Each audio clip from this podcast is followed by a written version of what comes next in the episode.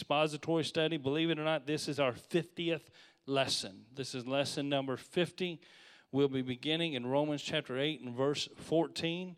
I'm going to read verses 14 through 17 and then we'll get into the exposition. It says this For as many as are led by the Spirit of God, they are the sons of God.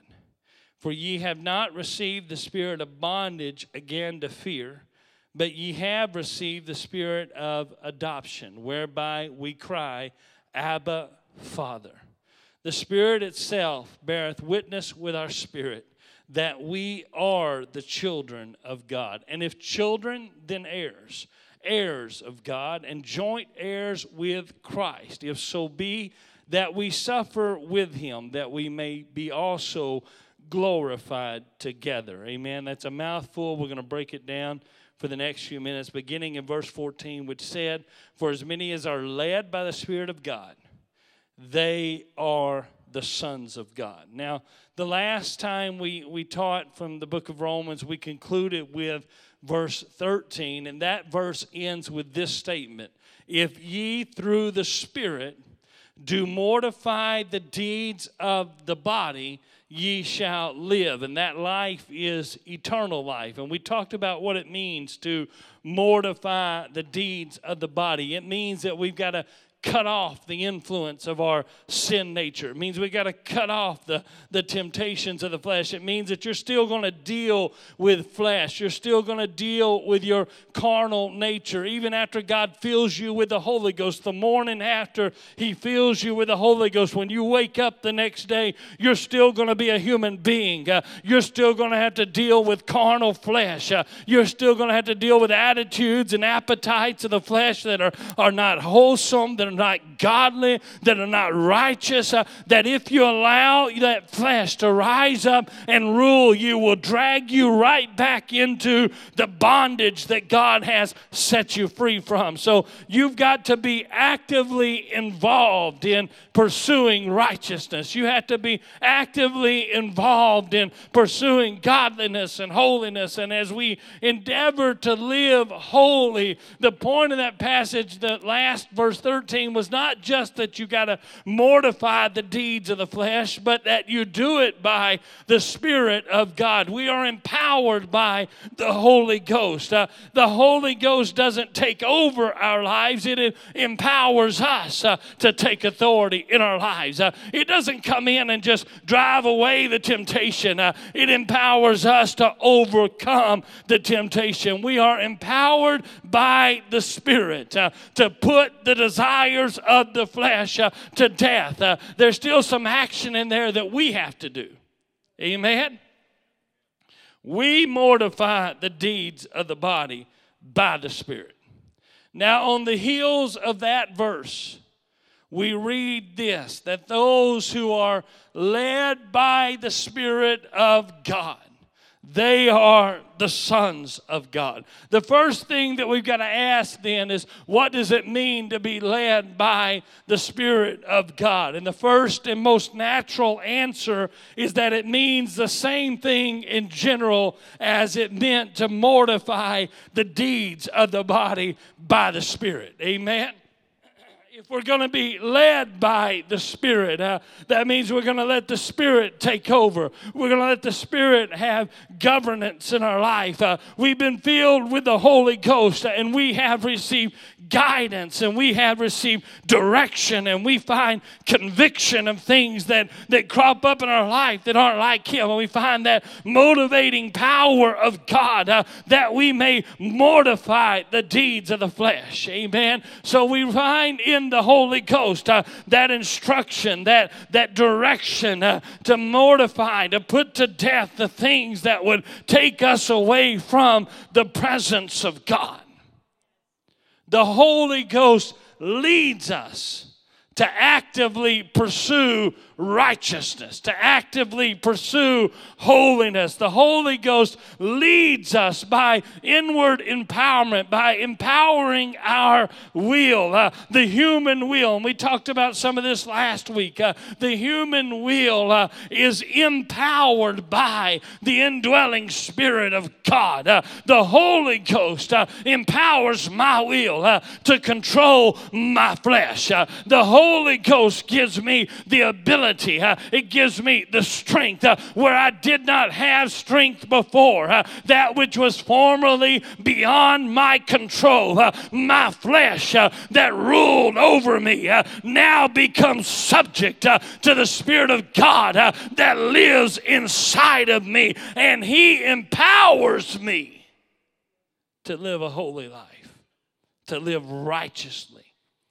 Amen. I've got to endeavor to live righteously. I've got to make up my mind. I'm going to live a life that is pleasing to God. I want to please God. And I've got to make up my mind that's the kind of life uh, that I'm going to live. Uh, but I've already proven when I was a sinner that making up my mind isn't enough. Uh, my will isn't strong enough. Uh, but when He filled me with the Holy Ghost, uh, that Spirit of God, uh, it leads me, it empowers me, it gives me strength where I had no strength. it gives gives me ability uh, where I had no ability.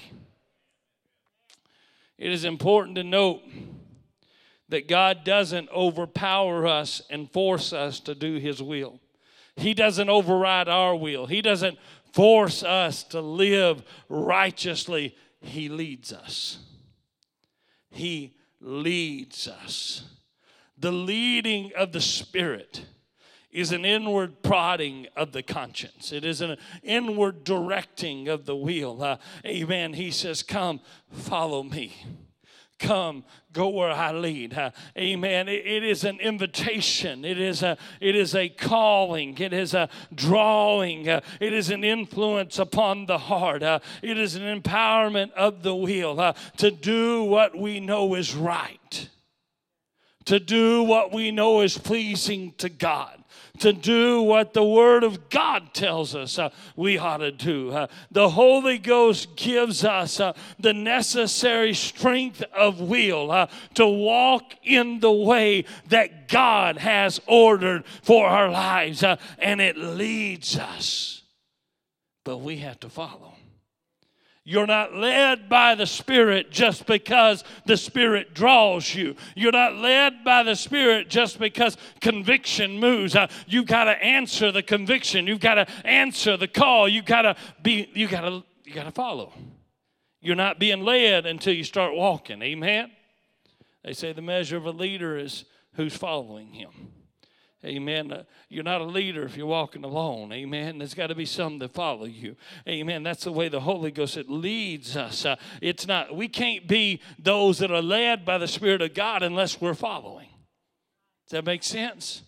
I've got to be pursuing righteousness. I've got to be pursuing godliness. I've got to be pursuing holiness. Uh, being led by the Spirit is what produces the works uh, of the Spirit in my life. The, the, Bible talks about the fruit of the Spirit. Amen. It's being led by the Spirit uh, that produces those things in my life. And if you, you want to know more about those things, come to Wednesday night church. Amen. Because that's what we're teaching on right now is the fruit of the Spirit. For several, several weeks now, we're going to be talking about the fruit of the Spirit. Uh, amen. That's what is produced in my life. Uh, it produces genuine holiness. It produces genuine righteousness. It produces genuine godliness. Uh, amen. I, I am no good in and of myself. I don't have any righteousness in me.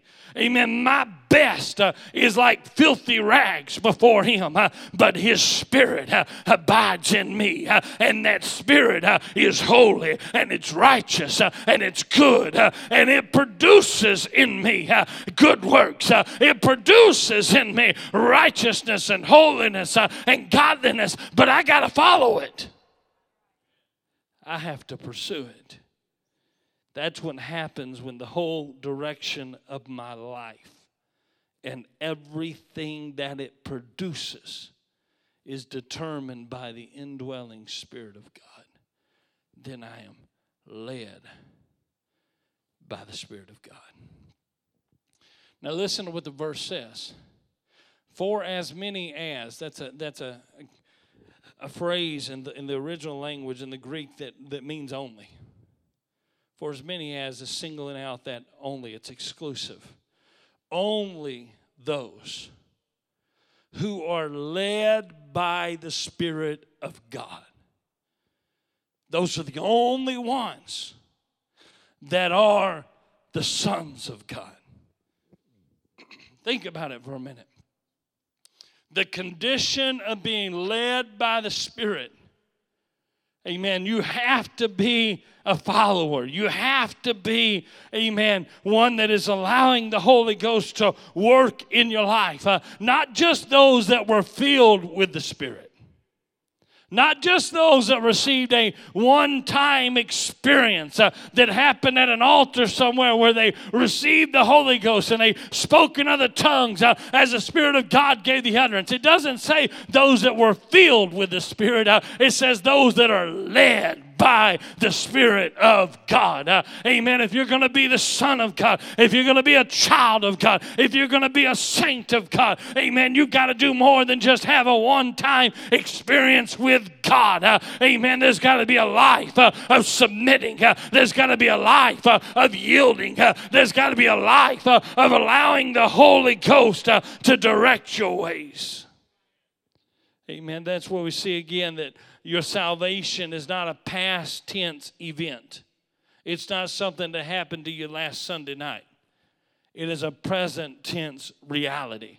It's something that's happening to you right now as you follow the Holy Ghost, as you're led by the Spirit of God, as you mortify the deeds of the flesh. It's that present tense indicator that you are indeed a child of God. Uh, amen. When the trump of God sounds, uh, amen, God's not just going to go down a holy roll and say, These are the ones uh, that were filled with the Holy Ghost. These are all those that received uh, the baptism of the Holy Ghost. My friend, He's going to look down and He's going to call those that are being led by the Spirit of God, those that are being directed by the Holy Ghost, those that are following that indwelling Spirit. Amen. You have to be filled with the Holy Ghost. You have to receive the Spirit of God. Amen. That is the thing that gets you into the bride of Christ. Uh, but the thing that keeps you there is allowing that Spirit to direct you, to lead you, to guide you. Just because you were once born again does not mean that you can just live any way you want to live. You can't return to living after the flesh. Because if you return to living after the flesh, the flesh will take you right back into the bondage that God delivered you from. Instead, you must be led by the Spirit of God. Brother Bernard notes here that the born again person who returns to living after the flesh is not unborn. You hear this? Well, you know, if you're born again, you can never become unborn. It's not about becoming unborn, it's about becoming disowned, uh, it's about becoming disinherited. Uh, amen. When he was born again, he became a child of God, uh, but he is not continuing in that relationship. And if you don't continue in that relationship, you will not enjoy the eternal benefit of that relationship. Amen. It's all about an inheritance, and you can be written out of the will. Amen. It's a simple matter of being led by the Spirit of God. And if you're not being led by the Spirit of God, then all you have to do is repent. Amen. Put it under the blood and get restored back to that status, being led by the Spirit of God.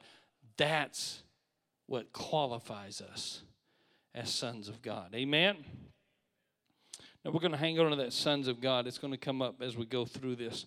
Verse 15 says, For ye have not received the spirit of bondage again to fear, but ye have received the spirit of adoption whereby we cry, Abba, Father. Verse 15 starts with the obvious statement that we've not received that when we received the Holy Ghost, we did not receive the spirit of bondage and fear. That language points back to chapter 6 and the analogy that Paul made there about slavery. That once we were enslaved by our flesh. Remember, we talked about it. Once we were a slave to the flesh, but now we've been set free, but we are still slaves. We're servants to God. Amen. That was the analogy that he made in chapter 6, and that analogy illustrates an important principle about living for God. It, it, is, it is an important thing to understand that I am obligated to live for Him on the basis of the fact that He set me free. He bought me as it is, He, he made me His. Uh, amen. But that is an inadequate illustration. And we talked about it back then because we, we transitioned through several different illustrations in that chapter. We went through slavery and we talked about marriage, and Paul even said these are, these are imperfect analogies. They don't they don't cover the whole of the process. Amen. They they just give you little pieces of it. And so it, it was an imperfect, it was an inadequate thing to fully represent our standing with God. Because we may be a servant of God, we may be the slave of God, as it were, but God will not force us to live for Him. He, he will not govern us by fear and bondage. Our, our relationship with God is not characterized by the cringing, fear filled relationship of a slave to his master. Instead, the Holy Ghost enables us to see ourselves not just as the servants of God, but as the sons of God. We receive the spirit of adoption. Amen. We do not serve God out of fear as a slave, but we serve Him out of love as a son. Amen. We serve Him out of a genuine desire to please Him, out of a heartfelt sense uh, of gratitude that He has saved us. Uh, amen. We serve Him because we once didn't have a family. We were out of, we didn't have anybody, but He has grafted us in. Uh, he has brought us in. Uh, he has adopted us into His family. Amen. Now, I know you ladies may may wonder at the language, the, the reason the word son is used here instead of child is very important, and I'm going to get to that in just a minute. But when I, and you can substitute daughter where I'm saying son, and that's fine, amen. But there's a reason why the son was important here, amen. And we'll get to a minute in, in a verse, next verse down, it's going to call child of God instead of son of God. But there's a point that is made about the son of God, amen. Just as the Spirit empowers us to, to put sin to death uh, and to obey God's law, it also enables us to change our approach uh, from living as a slave to sin to living as a son to God. Amen. Living as a child of God. God has filled us with His Spirit so that we can be set free from the bondage of sin, so that we can have a loving relationship with Him, a father son relationship relationship or a father daughter relationship. Now, the adoption analogy indicates that we have become the heirs of God. It has to do with position, it has to do with the privileges of being a child of God. Once we were not the spiritual children of God, once we were not the heirs of God, we had no spiritual inheritance. But God adopted us. When He filled us with His Spirit, He conferred on us all the riches and the benefits uh, of being his child. Uh, and even though we had no right to expect it, uh, even though we had no ability to lay claim to it, God adopted us into his family. In the Greek and Roman cultures of Paul's day, wealthy families who had no heir would adopt a son this is why the son matters. They would adopt a son, and he would legally become their heir. He would have all the legal rights and authority of a natural born son by Roman law, by Greek law. That adopted son, once he was adopted, uh, had the same legal standing uh, as a natural born son. Uh, amen. He had all the rights uh, and all the authority, uh, especially in regard to inheritance. You see, the adopted son would receive the full family inheritance uh, than a natural son would have received. Uh, that's why the term is gender specific. That's why it says the sons of God. Uh, Paul says we are sons of God rather than children of God because he intends to convey the full impact uh, of becoming a legal heir of God. Amen. We've received an inheritance of eternal life. We've received the riches of glory from God. But the inheritance in that day and age uh, didn't go to children in general, it went to sons. And it mattered that we become the Son of God. Amen. Hey, listen, I'm a part of the bride of Christ. That's a fact. Uh, amen. It's a gender specific term. Uh, amen. I believe and still believe uh, in traditional marriage one man and one woman. Amen. It's a general, it's, it's a gender specific term. I'm a part of the bride of Christ. Uh, and my, I got to tell you, ladies, uh, you're a son of God. Uh, amen. It may not, it may seem to be general or gender specific. It may not seem to sound right. But what that means is you're a full uh, heir of God. You are going to inherit the riches of glory. You're going to inherit the prize uh, of heaven. Amen. You got to bear with me. I got to get a drink. Praise the Lord. Those old allergies are giving me a fit. But we have received an inheritance of eternal life, the riches of glory from God. Amen. And it is a, an inheritance that went to sons. So we have become the sons of God. We are the heirs of the glory of God. That's what Paul means when he says that we've received the spirit of adoption. When we received the Holy Ghost, we were adopted into the family of God. And we know that we are the sons of God because we have received the Holy Ghost. In fact, the only evidence that we have that we were adopted by God is the outpouring of the Holy Ghost. We have been adopted by God, our Heavenly Father.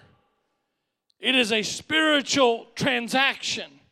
Amen. In a, he is our Father in a spiritual sense, and that makes us His sons in a spiritual sense. It was a spiritual transaction that took place, uh, and a spiritual transaction could only be represented by a supernatural testimony. Nothing carnal, nothing man made can stand testimony to the fact that I am a son of God. Uh, amen. Because He is spirit uh, and I am flesh. Uh, and the only evidence that I have uh, that I have received uh, the spirit of adoption uh, is the fact that I've been filled uh, with the Holy Ghost.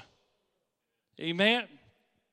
When you receive the baptism of the Holy Ghost, it is a supernatural event. Uh, amen. Somebody said, I, I, just wish I could see a miracle. Uh, every time you see somebody receive the baptism of the Holy Ghost uh, and begin to speak uh, in another language uh, as the Spirit of God gives the utterance, uh, you see a miracle take place. when you begin to speak in a language that you never learned, that you don't understand, that nobody taught to you uh, when you begin to speak in tongues uh, as the initial sign uh, of the infilling of the Holy Ghost. It is a miracle.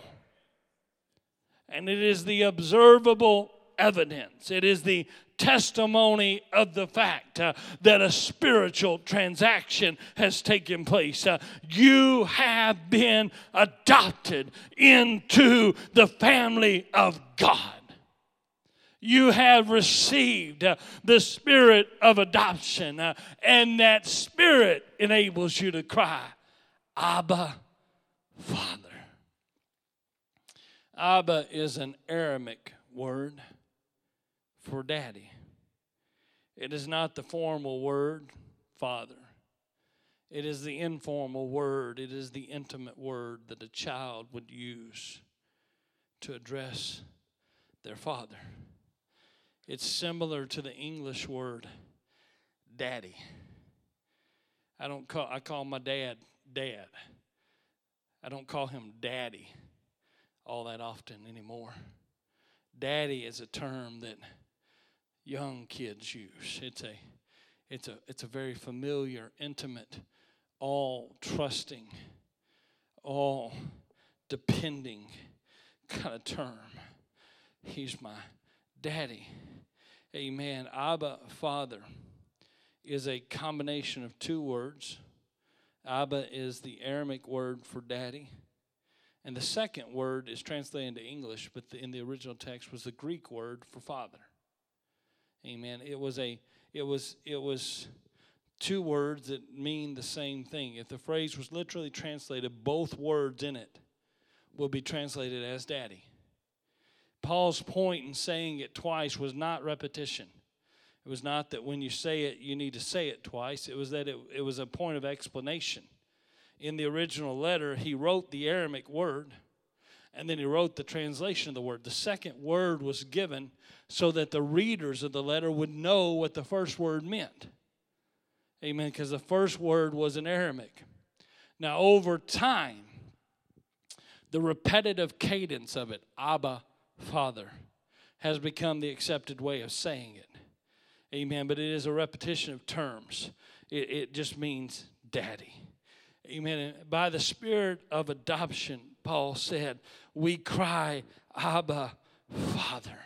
It's not the cry of a mature child, it's the cry of a toddler. It is the cry of someone who totally depends on their daddy. It's the kind of cry that, that Clara makes. It's the kind of cry that Gracie makes. It's not the kind of cry that Rockland makes. He doesn't cry out, Daddy. He, he'll say, Dad, or he'll say, Get over here, you old man. Amen. But he doesn't say, Daddy. Amen. It's that different kind of approach to it. It's that, that different kind of, uh, uh it's, that, it's that entire dependence. Uh, it, it's a personal, intimate kind of cry. Uh, amen. It's the cry of someone who has all of their faith and all of their dependence uh, on their daddy. They know he's going to take care of them. What it means is that when we cry out to our Heavenly Father, we do it in a personal, intimate sense. Uh, if we need Him, uh, if we have to call out to Him, uh, if we find ourselves in a place uh,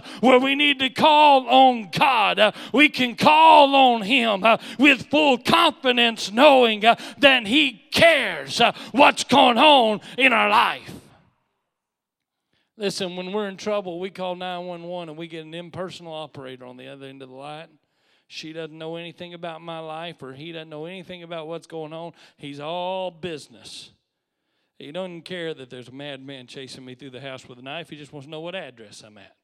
Yeah, are you okay? How bad are you bleeding? Is anybody bleeding? It just it's all impersonal. It's just it's just a switchboard, amen. And not even the guy you're talking to isn't even the guy that's going to come to your rescue, amen. It's just an impersonal thing. When we're in trouble, uh, our first call is not to a, an impersonal switchboard up in the heavens somewhere. When we're in trouble, uh, we call out to our daddy, uh, and we do it with the full confidence uh, that a young child has uh, when they cry out Daddy. Uh, a child believes uh, that their daddy can do anything. Uh, a child believes that their daddy is the strongest person who ever lived. No mountain is too high, no valley is too low, no obstacle is too great, no problem is too big for daddy. That's the kind of confidence that the spirit of adoption gives us.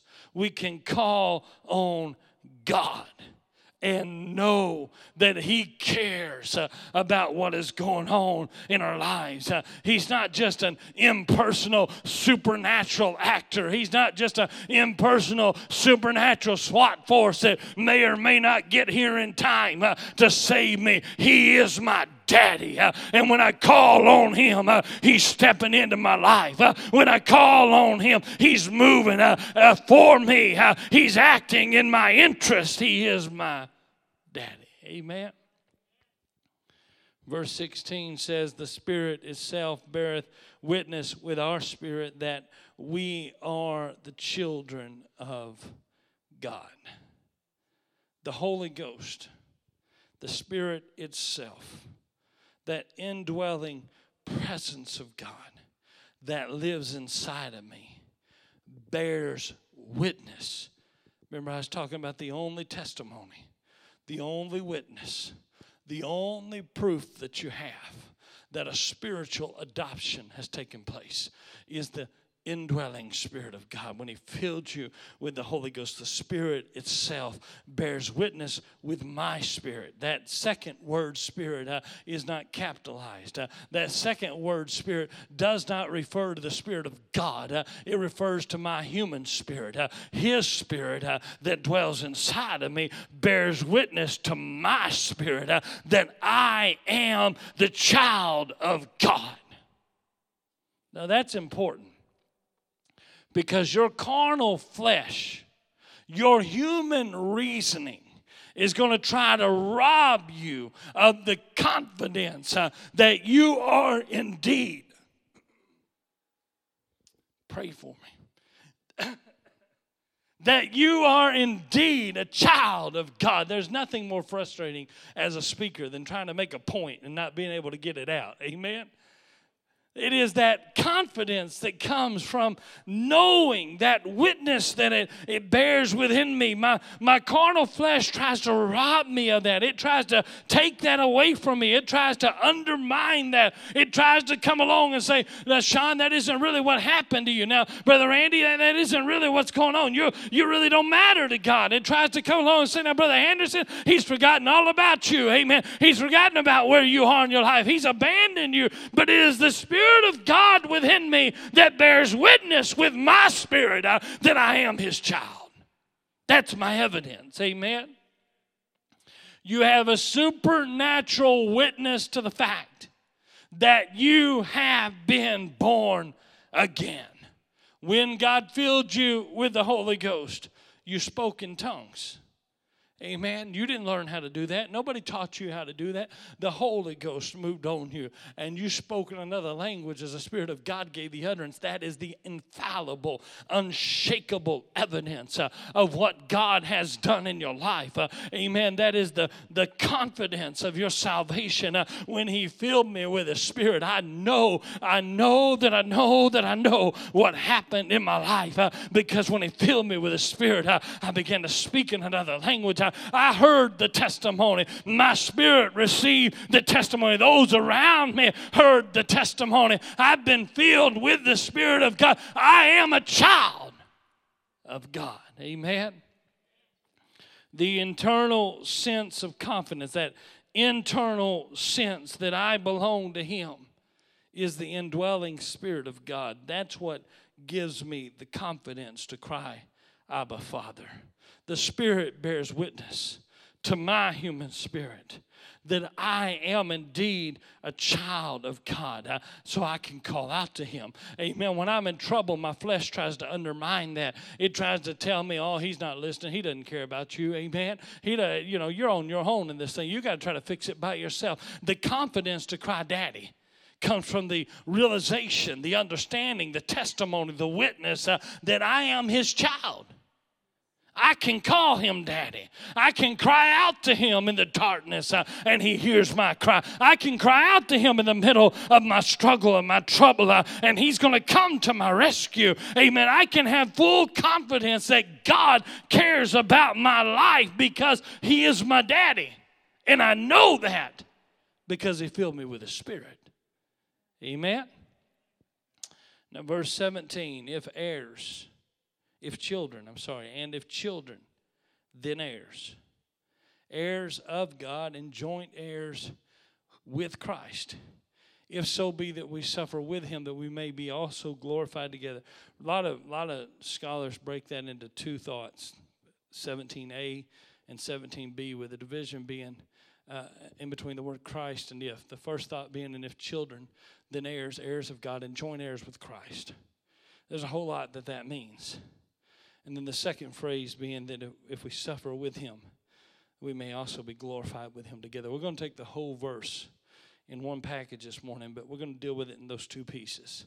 If if we are the children of God, then we are the heirs of God.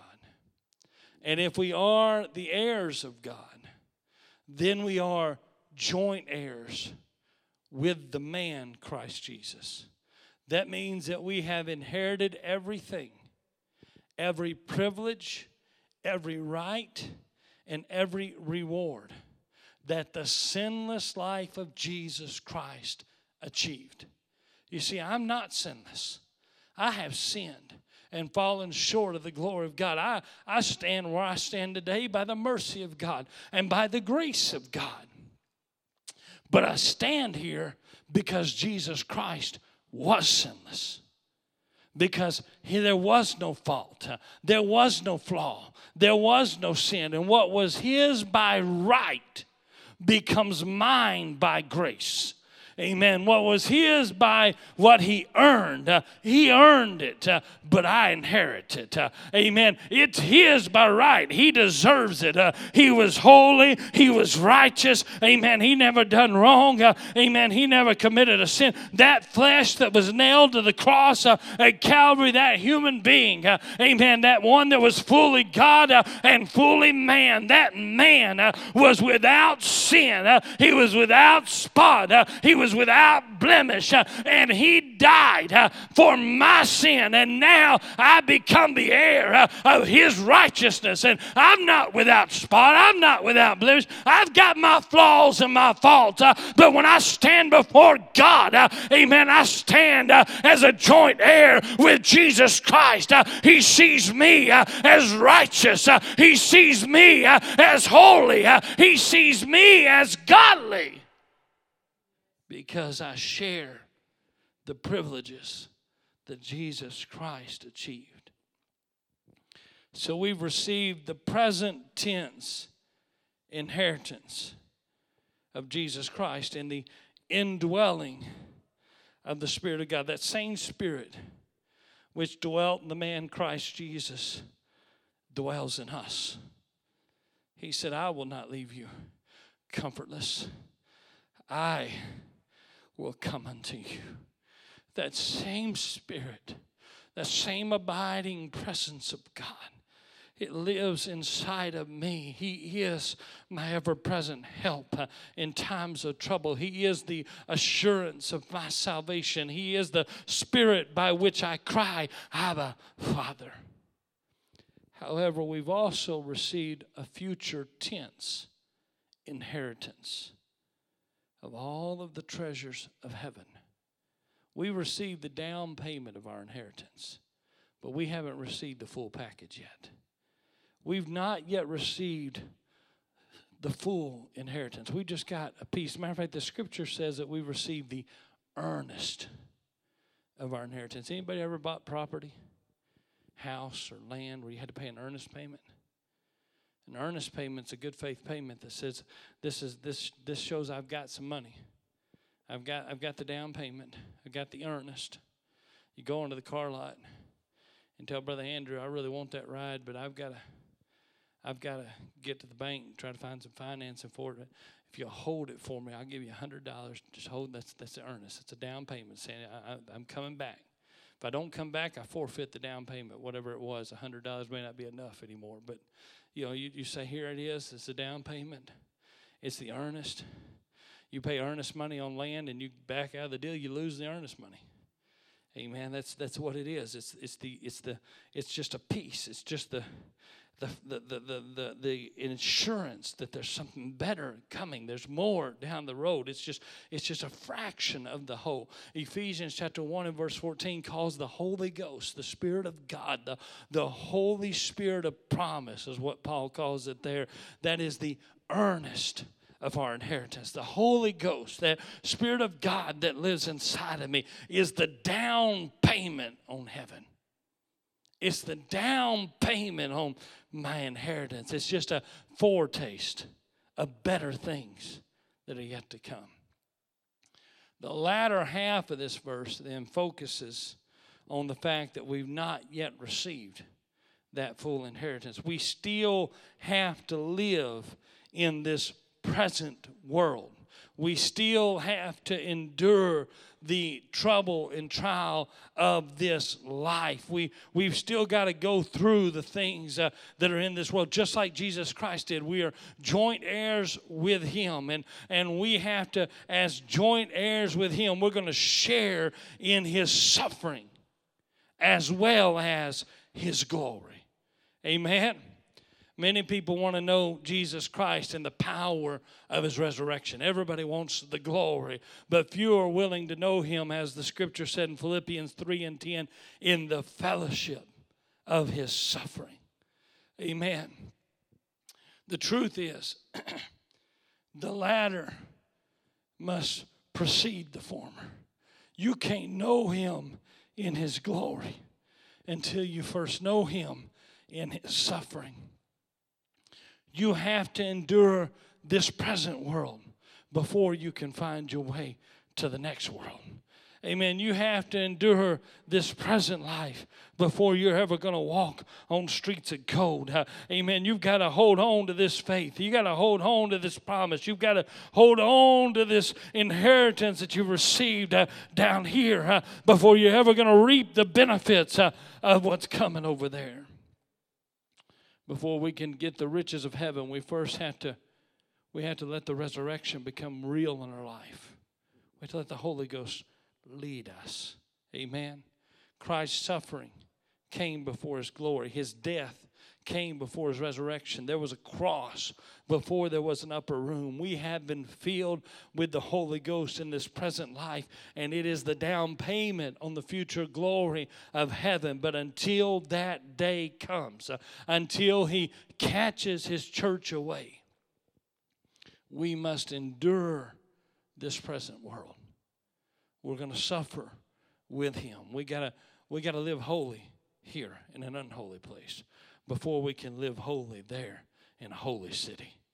Amen. We got to live righteous here in the midst of unrighteousness before we can live righteous there where it is all righteous and godly and holy. The main point of that latter half of this verse is not the suffering. We get hung up right there because none of us wants to suffer, and we're going to have to suffer. You got to go through some trials. You're going to go through some trouble. Your flesh is going to battle you. This world is going to try to rob you. There are thieves. They're going to try to take away your inheritance. Uh, you got to make up your mind to fight. Uh, you got to make up your mind to stand. Uh, you got to make up your mind to live for God. Uh, you've got to have some willpower. You got to have some skin invested in this game. It's going to take something from you you to get to heaven. Uh, you're going to suffer with him. But the point here is not just the suffering of this world. The point here is that there's inheritance that is coming. There's a there's a prize to be gained. There's a heaven to reach for. Just as much as there's a hell to shun, there's a heaven to gain. Amen. There is a reward waiting for us. And if we suffer with Christ now, here in this world, will share in his glory there on the other side. Amen.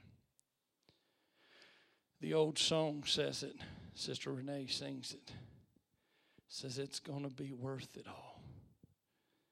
It's going to be worth it all. Some beautiful, happy day. It's going to be worth every long mile. It's going to be worth every heartache and every trial.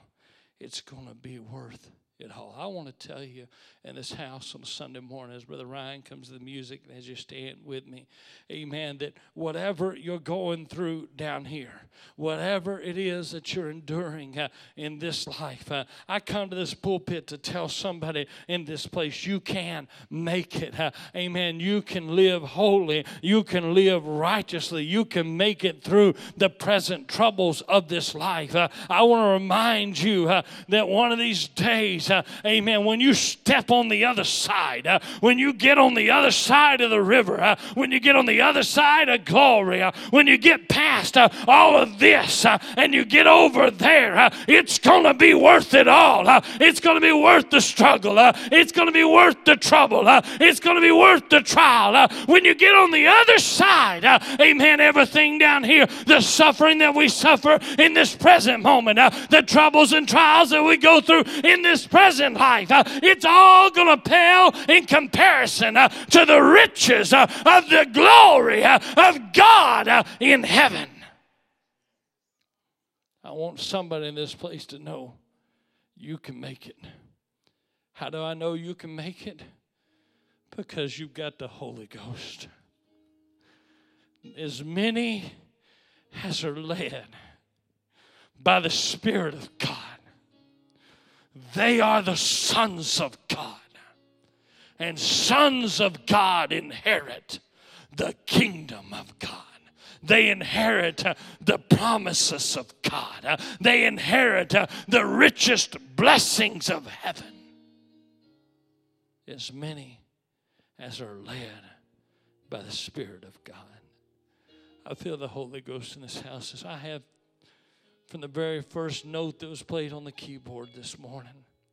There's such a rich anointing and the Spirit of God flowing through this place. I know that there's struggles.